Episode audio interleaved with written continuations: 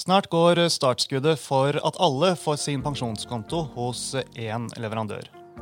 I dag kan det være at de som har vært ansatt i flere private bedrifter, har samlet seg opp mange pensjonsavtaler som ligger spredt hos ulike leverandører.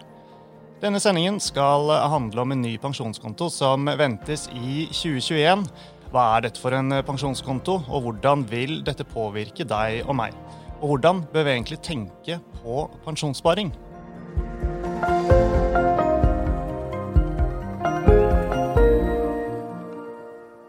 Velkommen til Utbytte, DNB-podkasten der vi forklarer hva som skjer i den globale økonomien og finansmarkedene.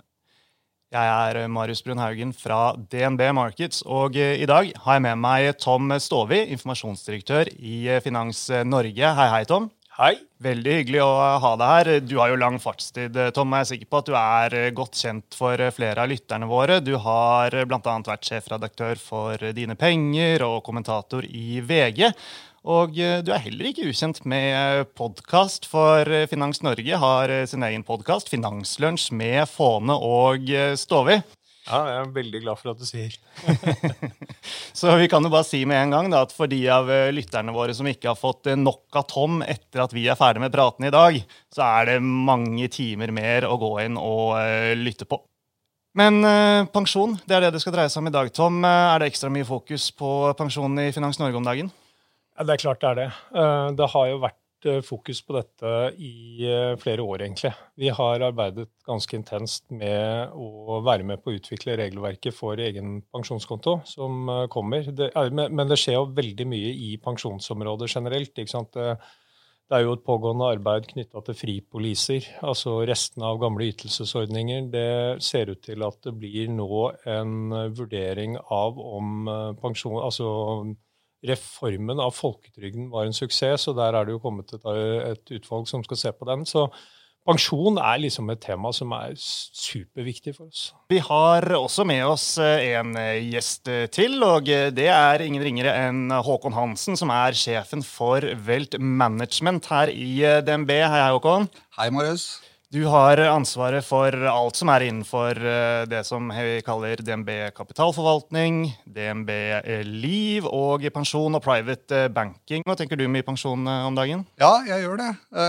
Både fordi at det er ansvarsområdet mitt på, på jobben, men også fordi jeg syns det er superspennende den perioden vi er i nå. Som Tom akkurat sa, det skjer store endringer hvor egen pensjonskonto kanskje er den største av dem alle. Og Vi får starte med å ta litt om eh, bakgrunnen. Da. Altså, Tom, De fleste som jobber i eh, privat sektor, har allerede en eller flere pensjonskontoer i dag. Hva er det som er så spesielt med denne pensjonskontoen som eh, kommer nå ved årsskiftet? Ja, altså det som, Forhistorien er jo at vi i 2006 vel, fikk lov om innskuddspensjon, slik at alle norske arbeidstakere som hadde en arbeidsgiver, skulle få en pensjonssparing. Det hadde vi jo ikke før det tidspunktet, og det kom som en følge av pensjonsreformen.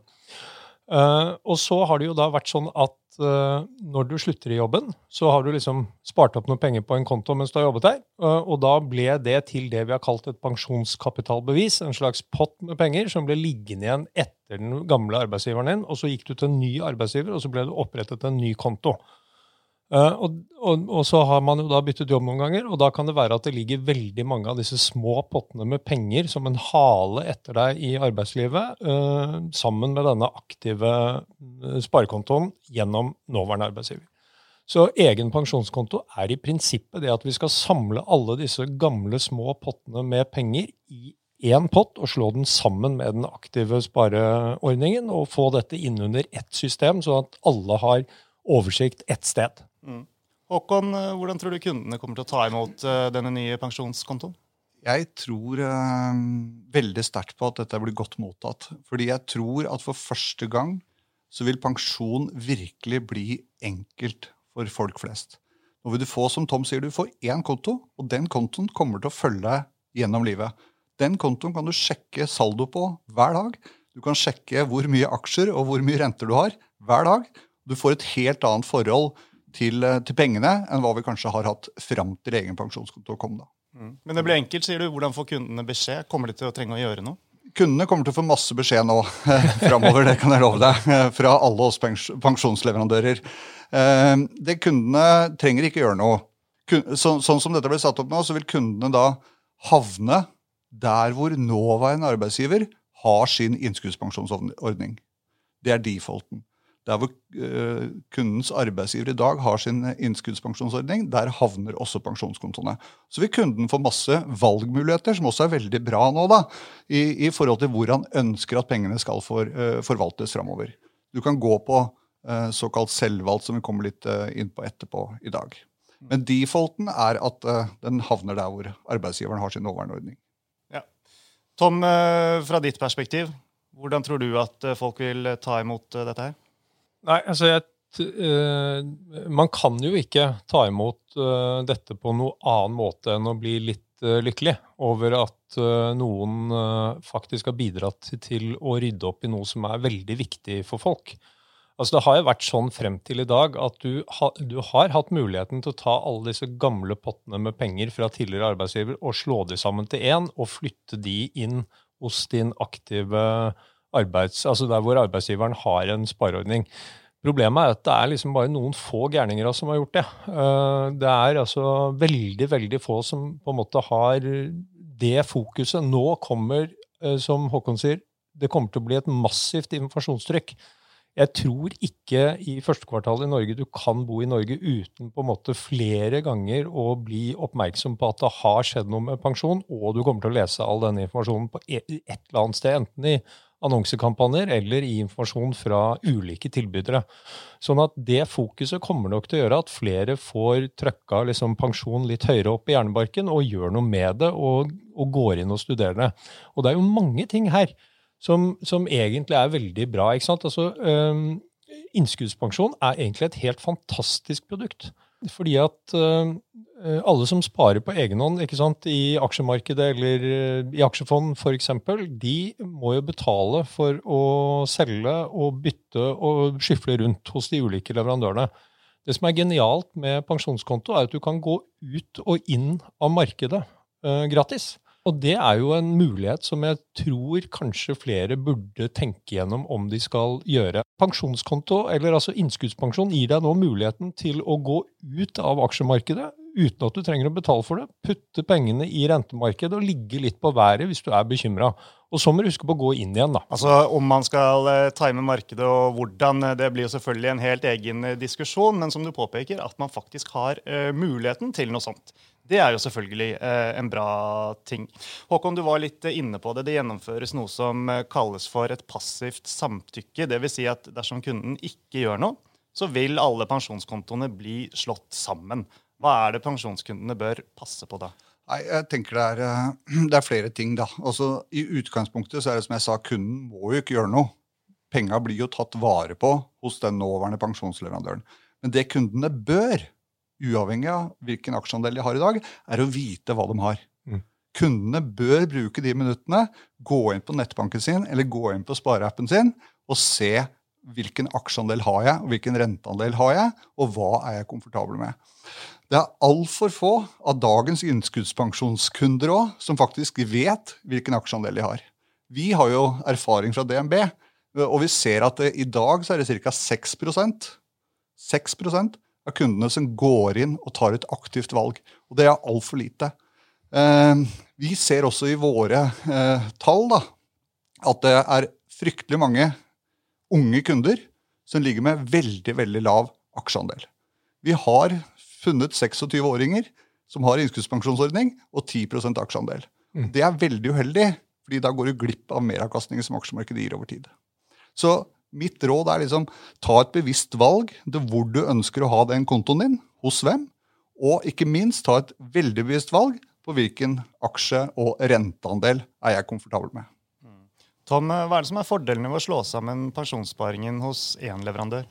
Den, den, aller, aller viktigste fordelen det er jo at uh, disse små pottene, som ligger litt tilfeldig plassert hos ulike leverandører rundt omkring i dette systemet, der betaler du et administrasjonsgebyr for hver pott med penger som ligger hos én leverandør. Når du nå får slått sammen alle disse pengene, så blir de administrasjonsgebyrene faktisk borte. Uh, og det betyr jo veldig mye for avkastningen over tid for særlig små potter penger. Så, så det er liksom det er noe du i alle fall kan putte i lommeboken. Du får rett og slett mer pensjon for pengene.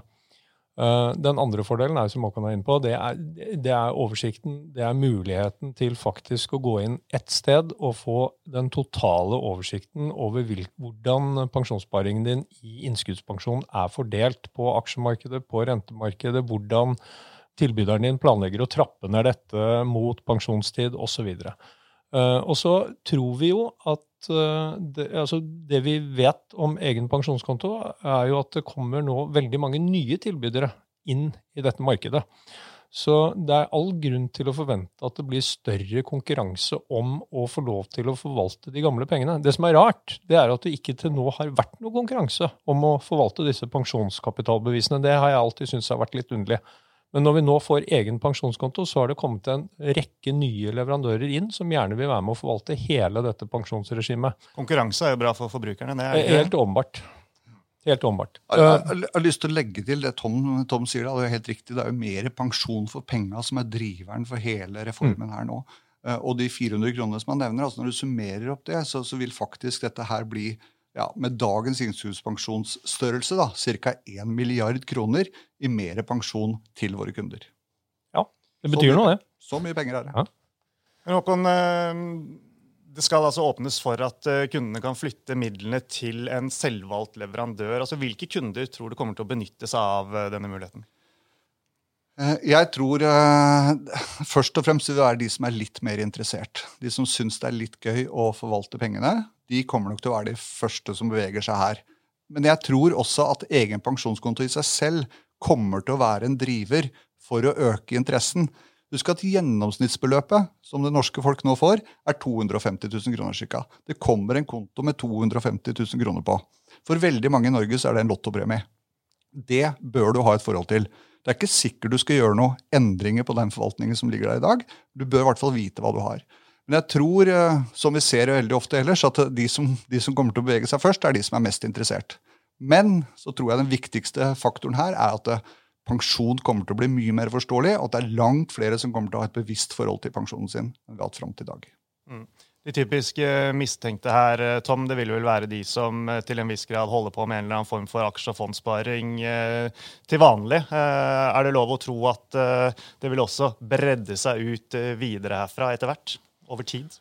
Ja, det Jeg er litt usikker på hvordan dette markedet kommer til å endre seg. Jeg er helt sikker på at forbrukerne kommer til å få et mer bevisst forhold til disse pengene. Det, det, det, går, de kommer ikke til å få et mindre bevisst forhold til disse pengene. Dette kan bare gå oppover. ikke sant? Uh, og jeg tror det er riktig som dere sier, at uh, det er jo en del Selv om min arbeidsgiver f.eks. har kjøpt innskuddspensjon hos én leverandør, så kan det godt være at jeg sparer hos noen andre. Så det kan godt være at jeg har et veldig nært forhold til spareuniverset i DNB, selv om eh, pensjonskontoen min står et annet sted.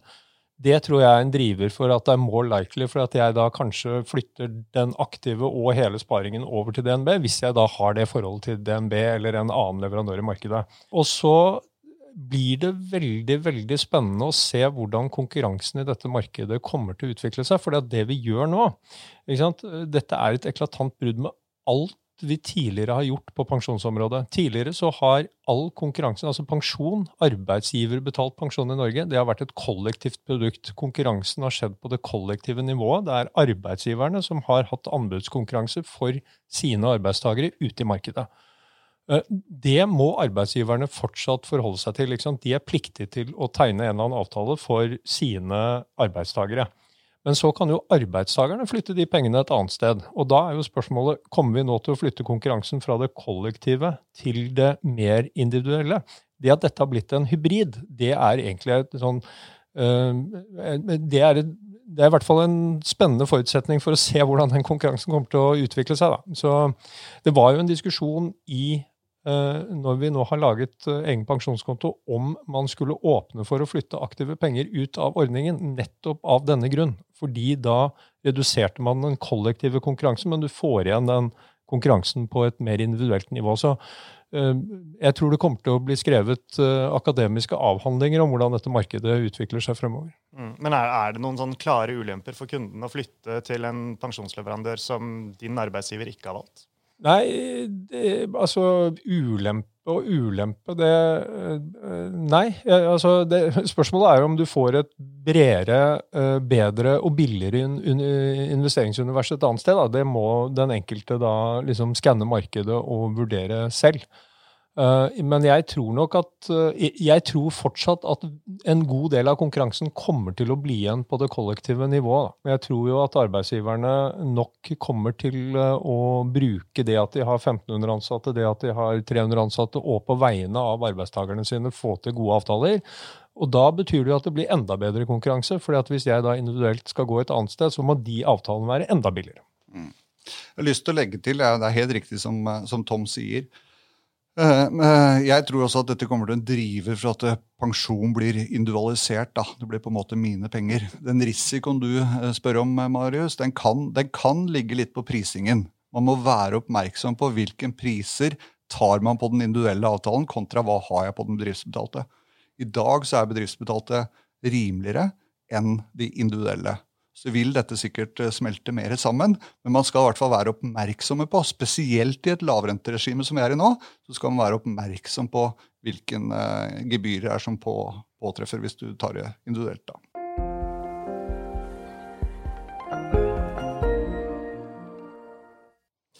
Hvis vi prøver å se på dette med pensjonssparingen litt mer eh, generelt, og, og, ta noen eksempler så langt det lar seg gjøre. Altså, Håkon, eh, som vi har vært inne på, altså denne nye pensjonskontoen den skal gjøre det lettere for personer å få oversikt over pensjonen, kanskje bidra til reduserte kostnader, og ikke minst gjøre dette her enklere. Altså Hvis en person da har hatt eh, tre jobber og har pensjonskapitalbevis i tre ulike livselskaper, hvor mye tror du personen kan komme til å spare per år? Det er litt avhengig av hvor store beløp som ligger der. Da. Så det blir fra noen hundrelapper til, eh, noen, eh, til en tusenlapp, kanskje. Kanskje 1500 i de mest ekstreme tilfellene. Så det er ikke den viktigste driveren. Det betyr noe, det også, klart. Den viktigste driveren er, eh, er at du nå får full oversikt. Da. Mm. Og du er ganske trygg på at det kommer til å bli enklere? Jeg er helt trygg på at det blir enklere. Jeg er helt trygg på at det blir enklere, fordi dette blir nesten som en bankkonto eller en fondskonto. da hvor du går inn i nettbanken din eller i spareappen din, så ser du hva saldoen er. Er det noe som blir like vanskelig fremover da, som det alltid har vært? Eh, skal, skal vi eh, Nei, altså pensjon er ikke så vanskelig som vi har ynda å si at det er. da. Pensjon er mye mer sex enn som så. Pensjon er penger på konto. Det som for, mange, for noen kanskje fremstår litt komplisert enda, hvis du, har, hvis du begynner å bli godt voksen, sånn som meg, da, så har du jo gamle ytelsesbaserte ordninger. og Det er en fripolise, og den får du foreløpig ikke gjort så mye med. da. Så det er innskuddspensjonsordningen, eh, som da, som Tom sa, 2006 eller når den kom, eh, det er den vi snakker om nå. Jeg tror det er viktig å huske på at eh, jeg, hvis jeg husker dette tallet riktig, så er det om lag 40% av alle som har innskuddspensjon, de har minstesparesatsen de har altså 2% av lønnen hvert år. Mm. Og det er klart at uh, Jo mindre sparesats du har, jo større andel av uh, den oppsparte kapitalen din vil administrasjonsgebyrene utgjøre. ikke sant? Så det, for, for, de som har lave pensjonssparerater, så betyr dette veldig mye relativt sett. Uh, så, så, for dem er dette et virkelig et stort løft. Uh, og så uh, til, til, til, dette med om pensjon er vanskelig. Pensjon er ikke vanskelig. Innskuddspensjon er fryktelig lett. Det er rett og slett bare at noen setter av en prosentandel av lønna inn på denne kontoen. Så blir den forvaltet veldig bra av noen veldig kompetente mennesker som kan dette her, og som har vært her i mange år, og du, som du kan stole på. Og så kommer de pengene utbetalt som en snittpost over de neste 10-15 årene etter at du blir pensjonist. Det er basically det dette handler om.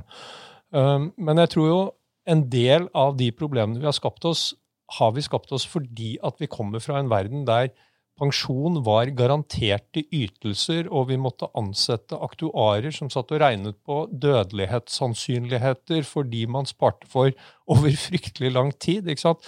Og, og, og dette orker du ikke å forholde deg til. Men innskuddspensjon, hyperlett, det er en konto. Du sparer på en konto, og du får pengene ut når du blir pensjonist. Hvis det skal være litt sånn uh, forutinntatt, så kunne vel sagt noe sånn at uh, pensjon det er ikke noe spesielt uh, spennende tema før man er i hvert fall godt opp i 50-årene. Men opplever du, Tom, at man blir stadig mer bevisst på alt dette rundt pensjonssparingen, og at det også skjer fra mye tidligere alder enn før? Ja, La oss begynne et skritt før det. Uh, la oss tenke på pensjon som en pyramide. I bunnen, helt i bunnen av det du skal få utbetalt når du blir pensjonist, der ligger folketrygden. Det er nok antagelig den viktigste for liksom, medianinntekten i Norge. På toppen av det så kommer det et tillegg, som er de arbeidsgiverbetalte ordningene. Og nå kommer nesten alle nordmenn de neste ti årene til å oppleve at det kommer til å bli innskuddspensjon og egen pensjonskonto. Det er noen få som har igjen noen gamle systemer, og det offentlige har igjen ytelsesordningen, men også der snakker man om liksom å endre det. Men dette er da for privat sektor innskuddspensjon. På toppen der så er det egen sparing. Eh, og når vi fikk eh, denne nye spareordningen IPS, som jeg mener er helt glimrende Den er altså eh, kjempesmart. Du får et IPS, det står for? Individuell pensjonssparing.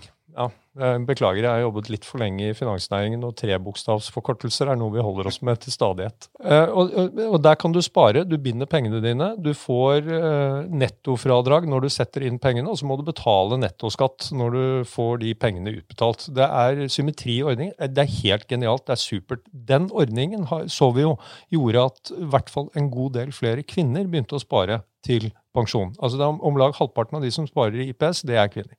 Uh, og det tror jeg overrasket noen. Jeg syns ikke det er overraskende. fordi altså, når man ser uh, DNBs uh, kampanje for å få kvinner til å spare, så kom de liksom sånn litt sammenfallende i tid. Så dette er jo egentlig veldig bra, at vi liksom får det fokuset på å spare mer.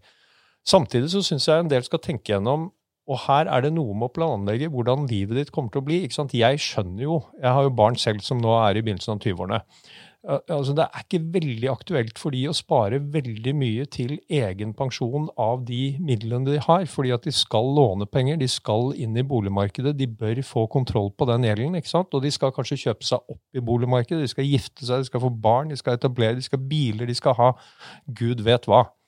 Eh, og da er det viktig at du måtte, planlegger dette godt, legger en langtidsplan. Folketrygden hamrer i bunnen, arbeidsgiverbetalte eh, ordninger ligger på toppen av det. De må du følge med på. Blir enklere når du får pensjonskonto, og så må du styre livet ditt og økonomien din sånn at du får kontroll på gjelda di. Og når du har fått kontroll på gjelden din, da åpner dette e- spareuniverset seg. Da kan du gå i aksjemarkedet hvis du ønsker å ta mer risiko. Du kan bruke IPS. Du kan finne en masse eh, av den type muligheter som ligger der ute. Og, og, det å lage den planen, det er egentlig ganske morsomt.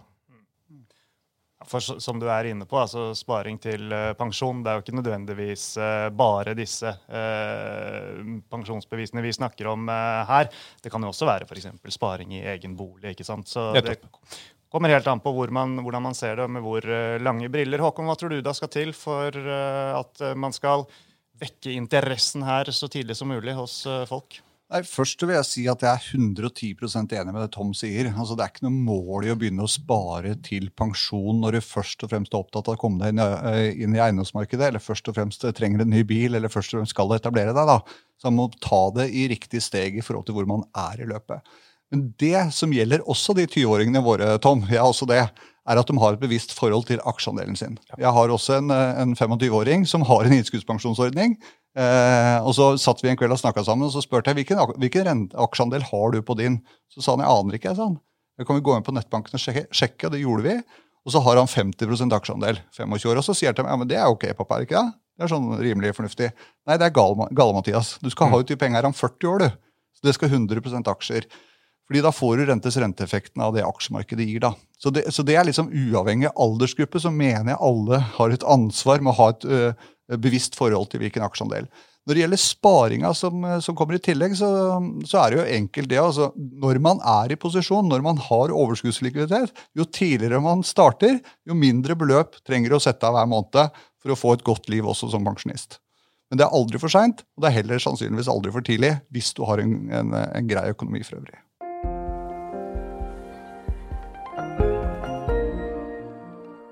Tom, sånn, uten å bli altfor lang, altså vi skal summere opp på en måte, hva skal til for at man får en god uh, pensjon? Oi. Ja, du, Du syns jeg svarte langt i sted, da, for jeg prøver å være litt kortere nå.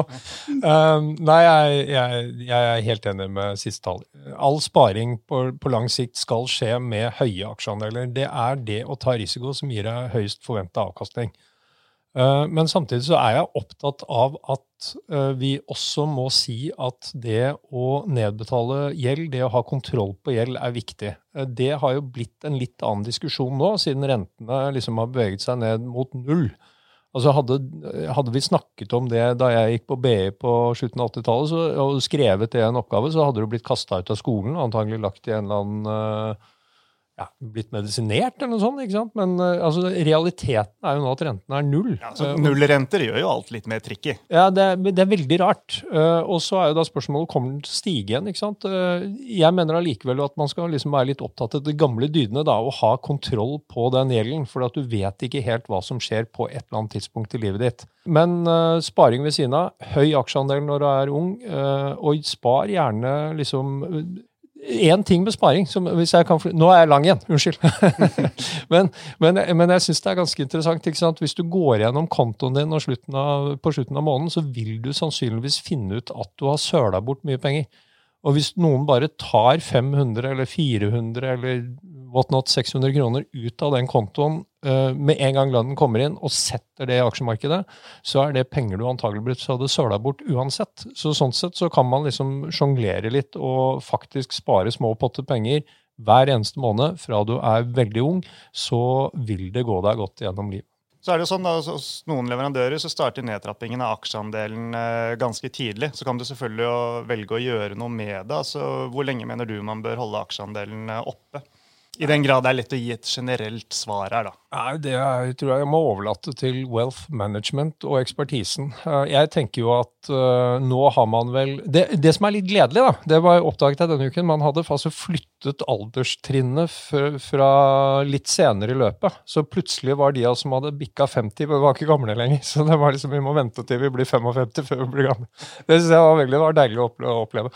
Uh, men, men jeg syns ikke det Eh, altså Disse pengene skal jo utbetales over 10-15 år også, når du blir 67 type 70. Så det å begynne en liksom sånn dramatisk nedtrapping når du er 55, det tror jeg ikke nødvendigvis passer alle.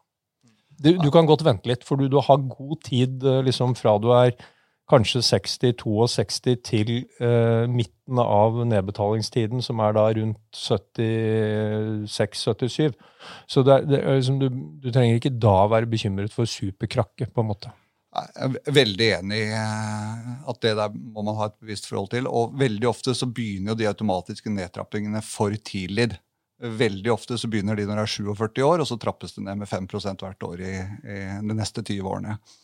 Eh, det man ofte glemmer når man tenker på innskuddspensjonsordningen sin, er den trekanten som Tom snakka om i stad. I bunn ligger folketrygden. Og folketrygden er en garantert ordning. Den kan du se som en renteplassering. Ikke sant? Så den aksjeandelen du har på den totale uh, unnskyld, pensjonsformuen din, er jo hvis du da legger 100% aksjer, gjennomsnittsnordmannen ligger da sannsynligvis på 50% aksjer av totalen, mm. inkludert folketrygden. Så det er, uh, vår erfaring er at det, det er altfor mange som ligger med altfor lav aksjeandel, og at det er for mange som begynner nedtrappinga for tidlig. Avslutningsvis så får jeg høre hva dere faktisk har eh, gjort, eller hvordan dere gjør det. Håkon, hvilke grep har du tatt for eh, når det kommer til pensjonssparing? Oi, eh, Jeg har jo innskuddspensjon hos min arbeidsgiver. Det er jeg veldig glad for. Av folketrygden. Eh, og så jeg, pleier jeg å se hele familien under ett. Som Tom var inne på i stad, så er jo kvinnene har jo vært den eh, sårbare parten. Så vi har eller individuell pensjonssparing på min kone. I tillegg til det så har jeg altså sparing i, i frie aktiva. Aksjer og aksjefond, obligasjoner osv. Tom, eh, hva med deg, da? Jeg regner med at du også har gjort en innsats for å sikre pensjonen når den tid kommer? Ja da.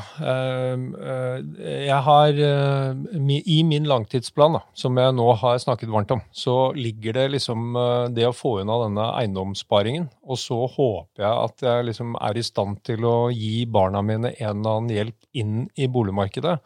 Og når de virkelig er ute og jeg ikke har noe mer ansvar, da skal jeg dundre alt inn i aksjemarkedet og legge på en pott på toppen der. Det er, det er den lange planen. Men, men, men jeg, så, jeg, tror Håkon er inne på det, det der med, jeg tror de fleste av oss tenker familie. Da, og vi tenker at vi har et ansvar, særlig vi som nå har barn som er på vei inn i voksenlivet. Vi har skapt en verden for dem som gir de et helt annet utgangspunkt enn det vi selv hadde da jeg eh, beveget meg inn i boligmarkedet. Og vi har et visst ansvar for å hjelpe dem, eh, de generasjonene som går foran dem. rett og slett. Så det der blir en avveining med hvor mye jeg har lyst til å ha i min pensjonstid, og hvor mye jeg føler at jeg som en eldre generasjon faktisk har et ansvar for å hjelpe ungdommen. Håkon, du, du rakk opp hånden her, så du får ja, siste ord. Det, det vi diskuterte nå til sist da, med familie, minte meg om en ting som er veldig veldig viktig å få fram. Og det er at Innskuddspensjonsordningen og egen pensjonskontoordningen normalt sett er eh, særeie ved eh, ekteskapsbrudd. Veldig viktig å ta det med seg inn. Vi vet jo at det er ofte den ene parten, og veldig ofte kvinnen, som tar de største løfta når man etablerer seg, når man får barn osv. Og, så og det bør eh, partnerne snakke sammen om. Hvordan skal vi kompensere for hennes eller, eller hans tapte pensjonsopptjening i de åra? Fordi dette er sære, særeie hvis det går gærent. Et veldig godt poeng. Bra. Da gjenstår det bare å si uh, tusen takk for at uh, dere kom hit uh, til oss i dag. Og ikke minst tusen takk til alle dere som hørte på.